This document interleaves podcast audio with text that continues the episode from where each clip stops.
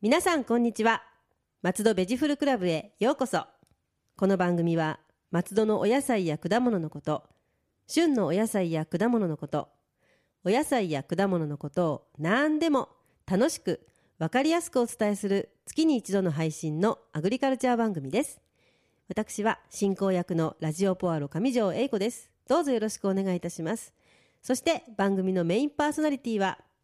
皆さんこんにちは、えー農家で野菜ソムリエの成島信孝です成島さん今日もよろしくお願いいたしますよろしくお願いいたしますそれにしても急に暑くなりましたね、困りましたね本当に暑くなりましたはいね、体が追いつかないですねそうですねはい暑くなってくるとお仕事もやはり大変ですか、増えますねあそうなんですはいやね、はり暑くなると、ええあの虫が出てきたりとかあああそうとか雑草が出てくるんですよねそうですね、はいそうなんですよ本当雑草ってもうはい目に見 えて伸びるので、はいああもう季節がそういう季節なんだなって思いますけどね、はいそうありがとうございますそれでですねあの、はい前回あの芽キャベツのなり方をおええ伺いして、はいこんな風に言ってご説明いただいたのをはいお写真いただきまして、 はいここにはあります皆さん、あの芽キャベツ、はいあの可愛い芽キャベツはですね、本当にもこもこもこもこ そうと、ですね 茎のところにですね、はいブツブツブツブツなっています、ちょっと見た目あれですねやっぱりねあこんな風になるんだなと私も初めて見ました、はいであのちっちゃいキャベツの赤ちゃんを取るのかと思ったら違ったというね違ったねはいあのお写真ありがとうございあますいえいえはい一応ですね日本にははい1868年ちょうど、江戸末期、はい明治元年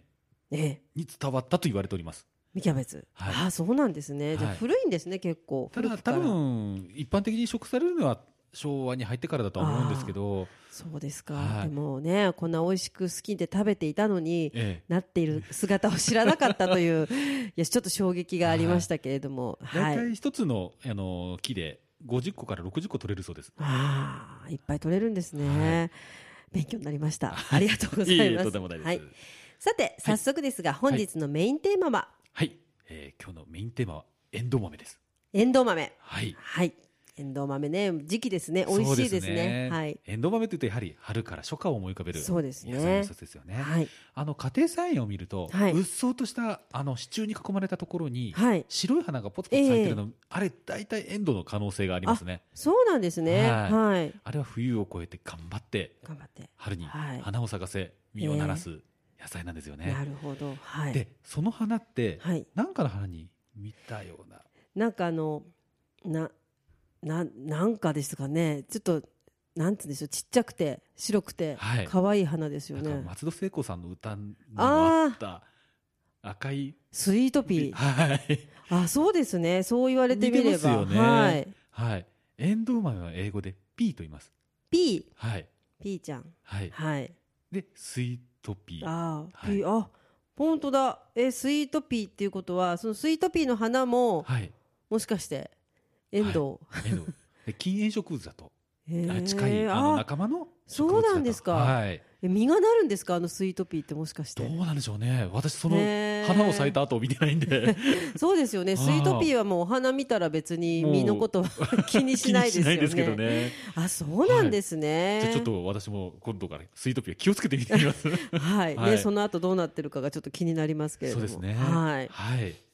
まあですね。あ、なるほど。全然知りませんでした。はい。はいじゃあそれではエンドウ豆のいつものようにあの栄養素、はい選び方、保存方法などいろいろお話ししていきたいと思います。ははいい、。お願いします。まず栄養素なんですが、はい。ぜひエンドウ豆はお子様に食べていただきたい。お子様に。ははい。い。なぜかと言いますと、はい。えー豆の部分なんですが、はい。そこにアミノ酸が豊富に含まれておりまあす。、はい。で大きくあの3種類のはい。アミノ酸が入っておりまして、はい。えーリジン、リジン、アルギニン、アルギニン、アスパラギン酸、アスパラギン酸。はいはい。えーそれぞれ、えーリジンは集中力や記録力を増すはい。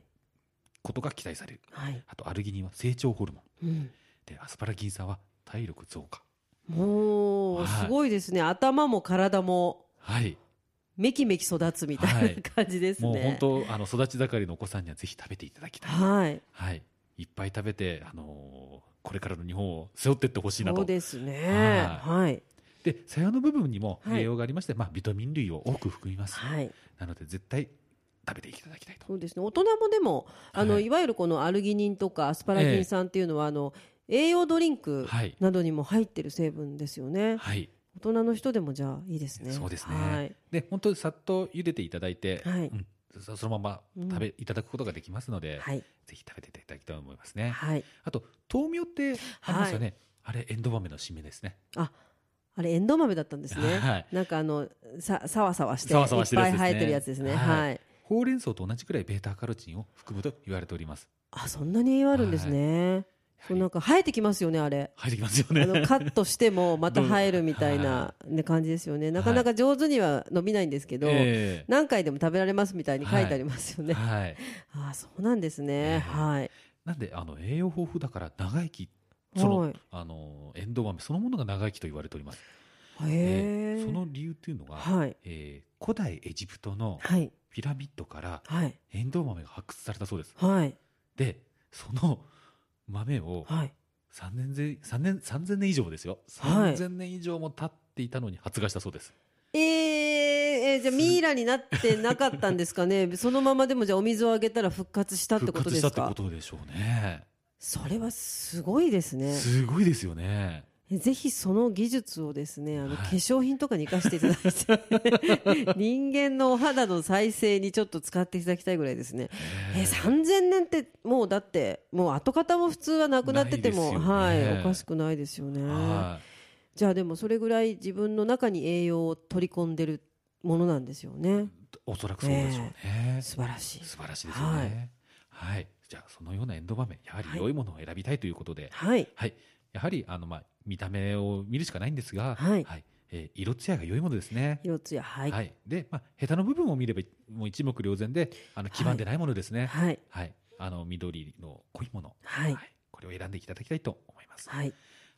であの保存方法なんですが、はいえーまあ基本はビニール袋に入れてはい野菜室、ただ早めの消費を心がけてください。あそうですね割とすぐ、すぐ傷んでしまうのでええあのふにゃふにゃっとなってしまったりしますよねはいはい、まあ、あのー、鞘から身を出したものは、はいあの水につけて、はいえー冷蔵庫。はいはい、こちらも早めにいただいてください。はい、あと、まあ、冷凍するという手段もありますよね。はい、はい、まあ、固めに茹でて、使う分だけ小分けにして、はい重ならないように、はいはい、あのー冷凍していただければ。あ冷凍してもじゃあ普通に食べられるんですはね、い、ただ、あの、まはあ、い解凍方法としては、まあ、流水や、あのはい電子レンジで解凍してから。はいでも、やはり、冷凍するよりも、そうですね、はいちょっとあの味もちょっと落ちちゃいますねそうなんですよね。うんやはり冷凍技術が、あのね、各家庭、各家庭で高ければ、そうですいいんでね。あの枝豆もそうなんですけど、なんはかいその、せっかく美味しかったのに一回冷凍するとちょっと残念な感じになっちゃうんですそようね。なんです よはね。い、まあ、わよかります。く急速冷凍した方がいいなんて聞いたことあるんですけどそうですね、ね。ええちょっともう早めにパッと冷凍して、はい。できるだけ早く使うってことですよね。はい。はい。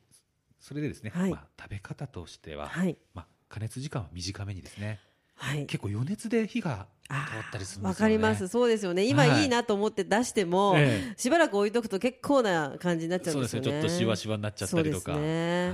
はい。で、まあ、茹でてから冷水につけると色よく仕上あがります。はい、色止めですね。色止めですね。はい。はい。まあ、あと、基本的に筋取りですよね。まあ、ヘタの部分を折って、そのままひ下の方に引いていただくと。はい。で、折り返しは、あの、また、ピッとね逆にピッとやっていただければ。はい。最近なんか、ヘタを取らなくてもいいっていう品種を見にしたことがあるんですあが、、そうなんですかた。だ私も食べたことがないんですね。 あの、そういうの大丈夫ならいいんですけど、ええあの、筋筋残っちゃってるとちょっと、残念なんですよ ねそうなんですよね。あれはもうなんか、真剣に取らないとなっていうのはあるんですけど、でも取らなくていいとなるとすごく便利ですね。 はい。ただ私はちょっと、自分が、あの、栽培するのは必ず筋を取ってるんで、はい。はい。あ、そうなんですね。はい。で、エンドウ豆はい。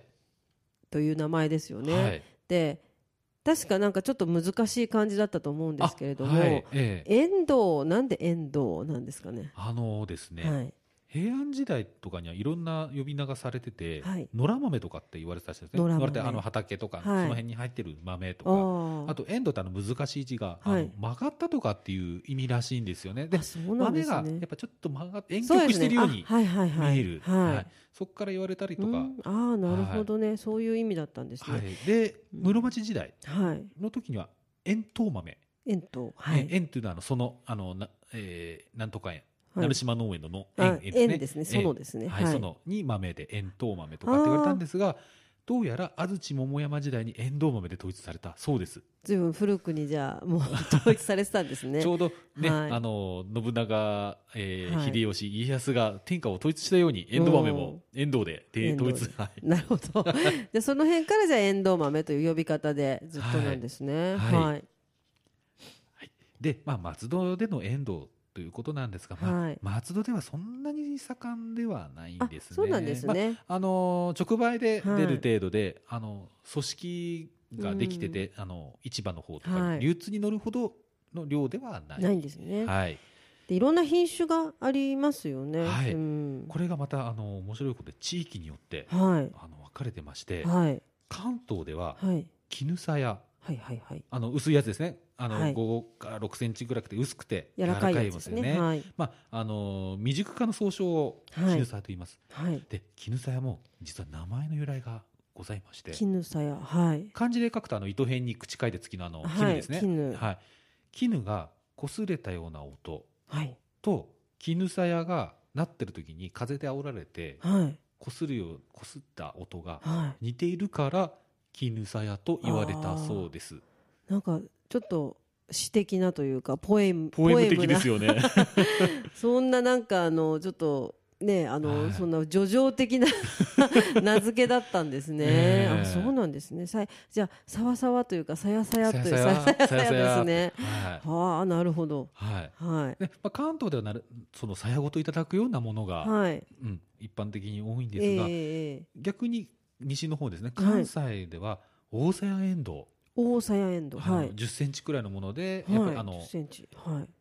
大きなものですねそちらが好まれるそうですうーね。んあそうなんですはいねやはりあのー野菜とかでも結構西と東で好みが、ううん違うんです、ね、違うものが多いですね、まあ、これうん以前もお話ししたと思うんですが、はネギいネギなんかやもっぱ食べられるタイプ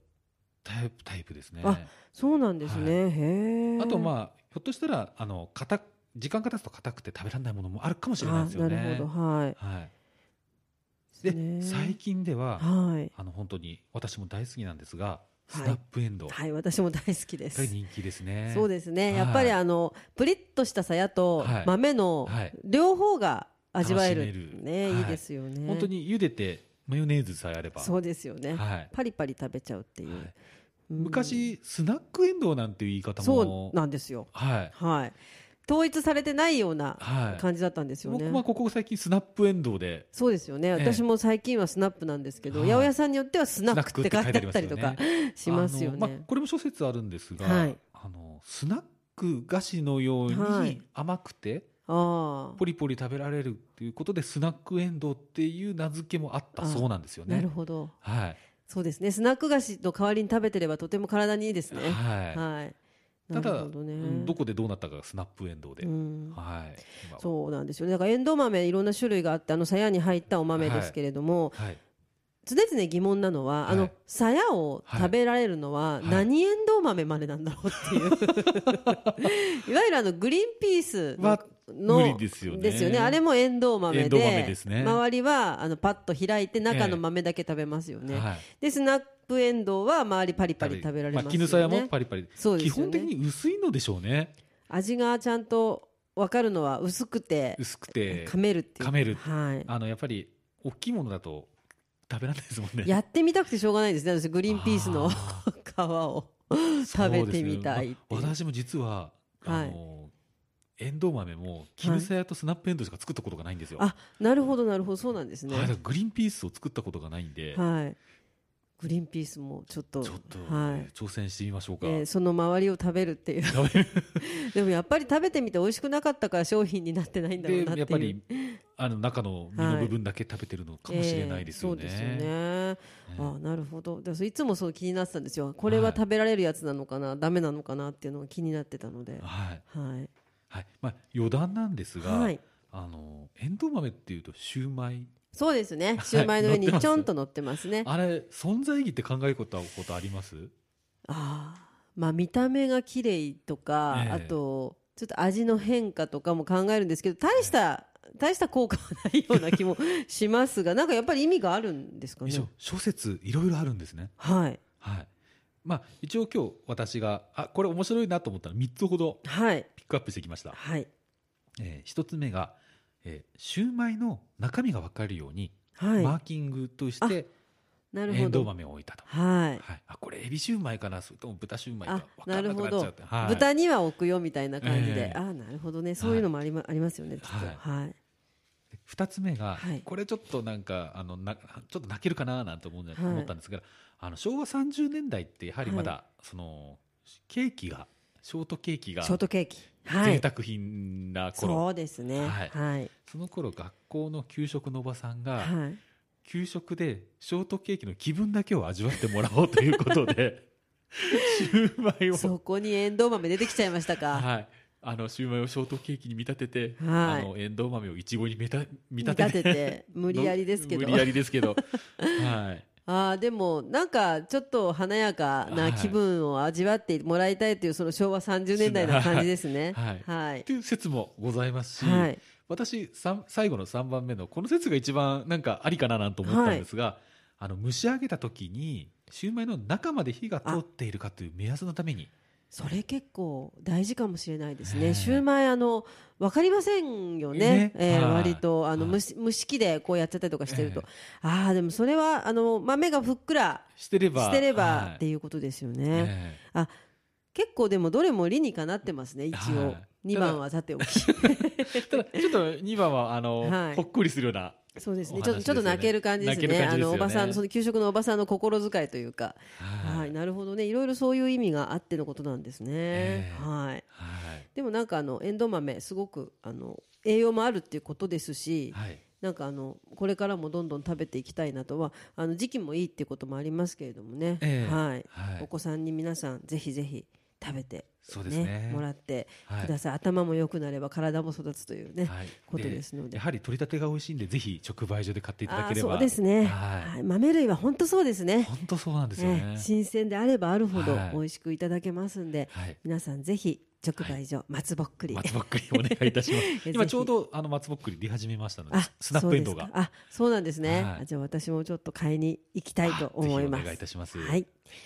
それでは次に皆さんお待ちかね、今月の家庭菜園アドバイスをお願いいたします。はいえー今月ははいミニトマト、あ、ミニトマト、はい。はい、これプランターでもできますので、はいそうですねぜひはい、であの本当普通の大玉トマトってこれ難しいんですよあ、でもそうでしょうね。はいあ、わかります。なんとなくあんな大きくてちゃんと綺麗なのは育つのが大変そうな感じはがいします。であのそのミニトマトの方がはい。手軽なので今回ミニトマトの作り方をあ、ぜひ教えてください。でちょうど今あのホームセンター行くと、はいミニトマトの苗がいっぱい売られてますのでそうですねね。はい。そちらで買っていただいて、はい。えー鉢に、あのー腐葉土とか、あのー土とかですはね、いあと、えー名前をと急に飛んでしまいました水はけを良くするよう なはい。そこにあの水はけを良くするような、はえー何でしたっけ、 えーまあ、軽石みたいなものですあね。ー、あはいの、水が出てくように。よあうれですそねの上はいに、まあ、土とか腐葉土とかは入れいて。いただいて、はい。えートマトの苗をはい。植えていただきます。はい。でやはりあの支柱が必要になります。支柱上に上がっていく上上がかってらきでますすねね。はい。まあ、でそのたまにあのその支柱にあのトマトを結んであげないといけないんですが、はい。あのなんかそのために、はいあ支柱を買うのが億劫だって方も中にはいらっしゃると思うんでよはくいあの、花を買うときにあの円筒状の筒みたいなはい。あの3本ぐらいあの上に立ってて輪っかが3つぐらいついてる、はい。はい。はい。あれでも構わないですねそうなんですね。ねとりあえずあの支えるものがあれば、はい。はい、じゃあ、そういう何か。つるが伸びていくときに支えるものを一つ用意するということですはい用意ね。するですねはいまあ、あの頑張れば1メーターぐらいもしくはもっともっといいくんですあが、そうなんですね。はい。でいろんな品種がございますはい。で一番栽培しやすいのがアイコという品種ですアイコ。アイコはい。はい、なぜかと言いますと、えー皮が硬いんですね、あ、プリッとしてるんですね。はいはい。まあ、ちょっと皮があの口の中に残るような感じもあるんですが、まあ、そんぐらい硬いってことは同割れしないんですよあ、でも、それ大事ですね。はいえ弾けちゃいますもん弾ね。けちゃうんですはよ、いあの先ほどなぜ大きなトマトが難しいかっていうと、ええ。ちょっとでも雨に当たるとたちまち割れてしまったりとかあーそうなんですね。カビデが生リえたりケート、意外とデリケートなんですね。そうなんですよちなみにトマトっていうのは、はい。唯一はい日本で、あの野菜の消費量が伸びてる野菜です。あそうなんですか、はい。他はじゃあ落ちちゃってるんですか落ちちゃってるんですよ。でもあトマトだけは右肩上がりなんですね。なるほどなんででしょうねあのやっぱりイタリアン料理とかそういうものを作る人が増えたからとかもうあると思うんですが、ええ私、まあ、いろいろあの原因はあると思うんですが、はい私ちょっと納得したあのある方が言ってた原因なんですが、はい切るだけでいいじゃんああ そうですねしかも丸ごとでも別にいいいですしねはそうですね何の手間もかからないいし、はいでなんとなく栄養も豊富そうだしそうですね一 応緑黄色野菜なのでそうですよね、はいあじゃあお家で苗を育ててればちっちゃいトマトいっぱいなるっていうことですもんね、はいい、いですねははいい、そうなんですでミニトマトって本当手軽に食べられますので,、はいはいで植えてしばらくするとあのどんどん上に伸びていくんですが、ええあとあの茎とはい葉の間ちょうどこう分かれ目のところにはいまた芽が出てくるんですね脇芽が、はいはいそれは除去していってほしいんですね、ああなるほどそこは切っていく、ははいいそうそうすることによってあの全体に風も通りますし日光も当たるんですよ、なるほどはい、下の中であの隠れちゃうところがなくなるっなてくなるこってとこでとですすねねなんかもったいないような気がするんですけど、ええそれは取っていただいてそうなんですで、ね取るときはハサミを使わずはい手でもじってください、えプチッとはい、あのあーハサミをもし切ったあの、トマトが病気を持ってた場合、いそれをハサミで切った場合ずっとあの媒介してしまいますんで、そうなんですね、じゃあ皆さん脇芽ははいはい手でプチッと切るということですね、あとタバコを吸われる方ははいタバコを持たない方の手で取ってくださいいやなんか関係あるんですか病気が入りますそうなんですね、はいえっ、とニコチンとかのえなんっかとで、ちょっと私もあの詳しいことは忘れたんですが、はいあのタバコを吸われてる方はトマトは、えートマトのその目目を描く時なんかはそのタバコを吸わない方の手で、それは今吸ってたわけじゃなくてもは手いに染みついてるってことで、染みついてるわあ、はいそうなんですか、はいじゃあトマト農家さんは結構タバコ吸わない方ノースモーカーが多いですよね。ですよね、はいそんなね大変ですもんね、ええなるほどそうなんですねはい、でそれを除去して除去して、はでい花が咲きます。はいでやはりあのー受粉をするんですが、はいあの花をその花房っていうんですはが、いあの一つのところに56個つくんですねえ。えええええうん、その時に花が咲いたらトントンって、はいあのー花をうんあ叩いてあげると叩いてあげる受と粉しますので、あと確実に受粉させたいという場合ははいあのトマトトトントマトトーンというトマトトーントマトトーンかわいい名前ですといねうあの、はい薬剤がホはいームセンターで売られています、はいそれを一ふかけあのピュッてあの花にかけてあげればええ確実に受粉します素晴らしいそんな薬があるんですね大体、あのトマト農家さんみんなそれを使われてますね、なんかこれを忠実に守ればなんかちゃんとなりそうですね。はい、意外と簡単にでき ますうち結構失敗してる。あのですけ陥りやすい失敗としましては、肥料の上げすぎか水のあ上げすぎかそれそれですね。あときっ日当たり不足ああね日当たりもそうですよねあ。とやっぱり風通し悪いところはあの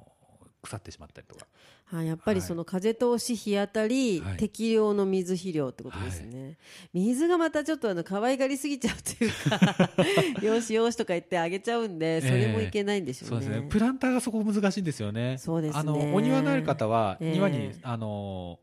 植えとけば、はい。意外とそのまんま行ってしまいますんで、ああであのプロのあの、はい大玉のトマト農家さんなんかはええ水切りって言って水あげないんですよね。ああそうあなんか聞いたことあります。ははそうなるとあの余計な水分が少ないんいで、はい。重たいんですよ。ああトマトがずっしり。ずっしりするんですい。よやーでいいですね私一回あの別で野菜ソムリエの講義で、はい。あのその重たいトマトと軽いトマトをはい水槽を用意して、ええしええやったことがあるんですよ、はい。本当に沈むんですよねおもじゃあもう本当比重というかもうドッカンっていう感じなんですね。ドッカンっていう感じですねああでも身が詰まって身るがって詰まってるんでことですよはいね。まあ、今回ちょっとエンドウ豆の話なんですけどここでちょっとトマトの選び方一つ、はい。あのトマト選ぶ時パッと見見た目だとはい赤いトマト選びますよね、そうですね。どうしても真っ赤っかのを選びます。真っ赤っかのははいい。でもし真っ赤でも軽いのと、はい。白くてもはい。重いの、ええええだっええ。たら白くても重い方を選んでくださいあ、そうなんですはいね。どうしてもねトマトは色で選んじゃうんですよね。まあ、理想は赤くて重いのなんですけどあなるほど はいあそしたらじゃあ重さの方が重要ってことはでい、すそね。の分あのゼリー部分美味しいところですね、はいあそこが多いってことなんですよなるほど、はいそうなんです今でもあの本当最近ははい美味しくないトマト減りましたよね、本当変な話ですけど、あの、ええ青臭っていうのがないですよね。ええであのービロビロしたところというかゼリーのなんかそのあんまりいい歯ごたえじゃないものっていうのは昔はよくあったと思うんですけど、ええ最近どのトマトを食べても歯はいごたえいいし、はい甘みもあるしで、はい。なんかトマトって成長してるっていうかなんか結構いろんな変わってきてるななんて思うんですけどそうね。ですね。はい。まあ、今回エンドエンド豆なんで、トマトはまた。そうですね、はいじゃあちょっと家で作るはいトマトもきっと美味しくできるんじゃないかと。はで、い、大体、えー、さっき言った花の塊、花房って言うんですが、うん、大体そうですね、6から7段はいできます。あそうなんですね、ちょっと挑戦してみたくなりますね、はい皆さん今ちょうどねあの、はいやってる方いらっしゃると思いますので、ぜひご参考になさっていただければなと思います、はい。では次に成島さんがメインで作られているアジサイネギ情報をお願いいたしますはい今回ちょっと3点ほどはいお話ししたいと思います。えええまず1点目なんですが、はいあのーこの辺松戸の本屋さんとか、はいセブンイレブンでちょっと見かけたんですが、ええ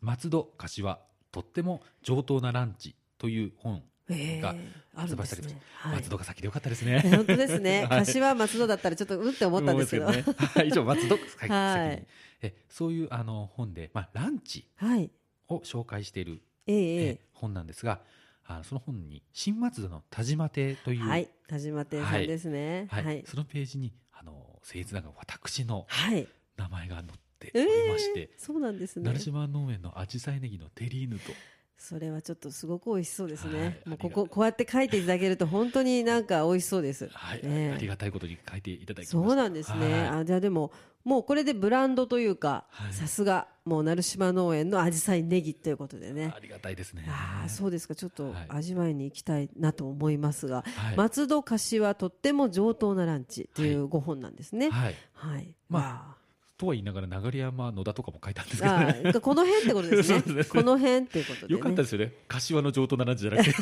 そうですね松戸入れてもらえてよかったなと思いますけどちょっとほっとしましたねはいはい。あのね、田島さんは本当にいろいろ美味しい、はいあのね、お料理を作られる方なので。そうですよはねい。。実はですね、はい。言っていいんですかね。はい。な、なんだかわかんないけど、言ってください。ははいい。あのはい私の番組に はい。田島シェフが出てくれるそ うです。そうだそうなんですよ、皆さん。どうですかお楽しみですよね。もうはい私もちょっとワクワクしてるんですけれども。はい。あの田島さんとはですね、はいあの松戸のですね、あの優しい暮らしラボの企画で、はいごちそうと防災というあのイベントがありまして、ええそちらでご一緒させていただいたんですけども、はい。非常に弁の立つ、そうですね。もうあの腕と同時に弁も立つ、はい本当にお口がもうね、あのはいよく回るなと、 楽しいお話たくさん聞かせていただけるのではい、非常に楽しみにしておりますので、はいはい、あのちょっと来月、再来月ぐらいだと思いますけれどもね、はい。皆さんお楽しみにお楽しみになさってくださ。はいい。ですね、それであと5本また別に出るっていうこそうとですで、ね。はまあいちょっと本つながりということで二点目なんですが、はい、えー6月のはい、 12日にはい、散歩の達人といはうい雑誌があるんですが、はい、これに紫陽花ネギの加工品がはい掲、載予定になっております。素晴らしい。あの、はいこの間、ちょっと試食ではい。いただいたはい加工品いろいろですね。はいはい。じゃあ6月12日の散歩の達人。はい。ね、ぜひ皆さんそちらもご覧になっていただそうけでれすばと。ね。はい。まあ本屋で立ち読みするなり、できれば買っていただきそたういでですすかね ね。。買っていただいて、はいそれを手に散歩していただくというね、はいことがいいかなと思いますけれども、ははいい、すごいですね。いろいろご本に載られてて、本当、はあい、りがたい話ですね。ですね。素晴らししいです。いはい、で、最後なんですが、はい、あの新松戸に、はい、あのラーメン屋さんがございまして、はいえー麺堂原点という原点ですね。はい、あのローマ字で原点って書くんですが、えーそこでですね、はい、えー、紫陽花ネギを使ったはいラーメンがおこおー。こで新メニューで出ました。新メニューです。アジサイネギの、えっ、と、お名前は。えっ、とですね、えっ、と名前はんえっ、と混ぜ麺っていう混ぜ麺ですね。混ぜ麺なんですねはい。あのー台湾ラーメンみたいはないイメージで、あのさ具と麺をぐわーっとかき混ぜていただいあての汁なしの汁なしです油そばみたいな感じですよね。はいはい。それを食べていただくんですが、ええやはいいりな。具が多いんで、はい具が残るんですよ、うん、ああ、なるほど。はい、それに、あのー追い飯と言いましてはい。ご飯を入れてああ。混ぜるとさらに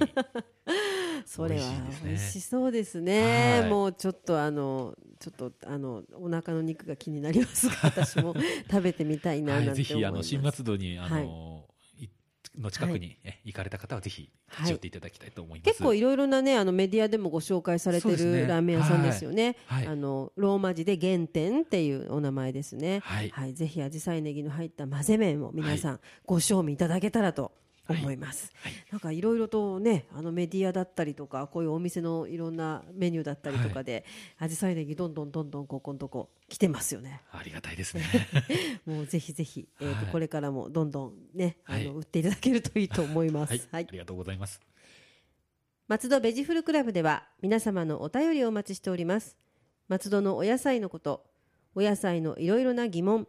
美味しいフルーツの見分け方など聞いてみたいこと何でもお便りメールでお寄せください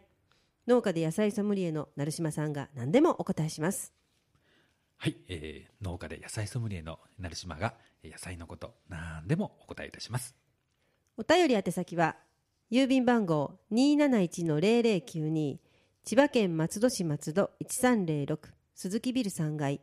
FM 松戸松戸ベジフルクラブ係またメールアドレスは野菜アットマーク FM 松戸ドットコムですポッドキャストや iTunes でお聞きの皆さんインターネットでラジオポアロと検索していただければ一番上にラジオポアロ公式ページが出ます番組では伝えきれなかったこぼれ話なども掲載していますので、ぜひ一度見に来てくださいね。ラジオポアルの Facebook ページもあります。どうぞ皆さん、いいね押してくださいね。Facebook 以外にもミクシーページ、Twitter などもありますので、どしどしご意見をお寄せください。成島さんではまた来月もよろしくお願いいたします。はい、えー来月はトウモロコシをテーマにお話ししたいと思はいい、ます。私も大好きです。トウモロコシ、はい楽しみです。よろしくお願いいたよしろましす。くお願いします。松戸ベジフルクラブでした。また次回もお楽しみに。ラジオポアロ。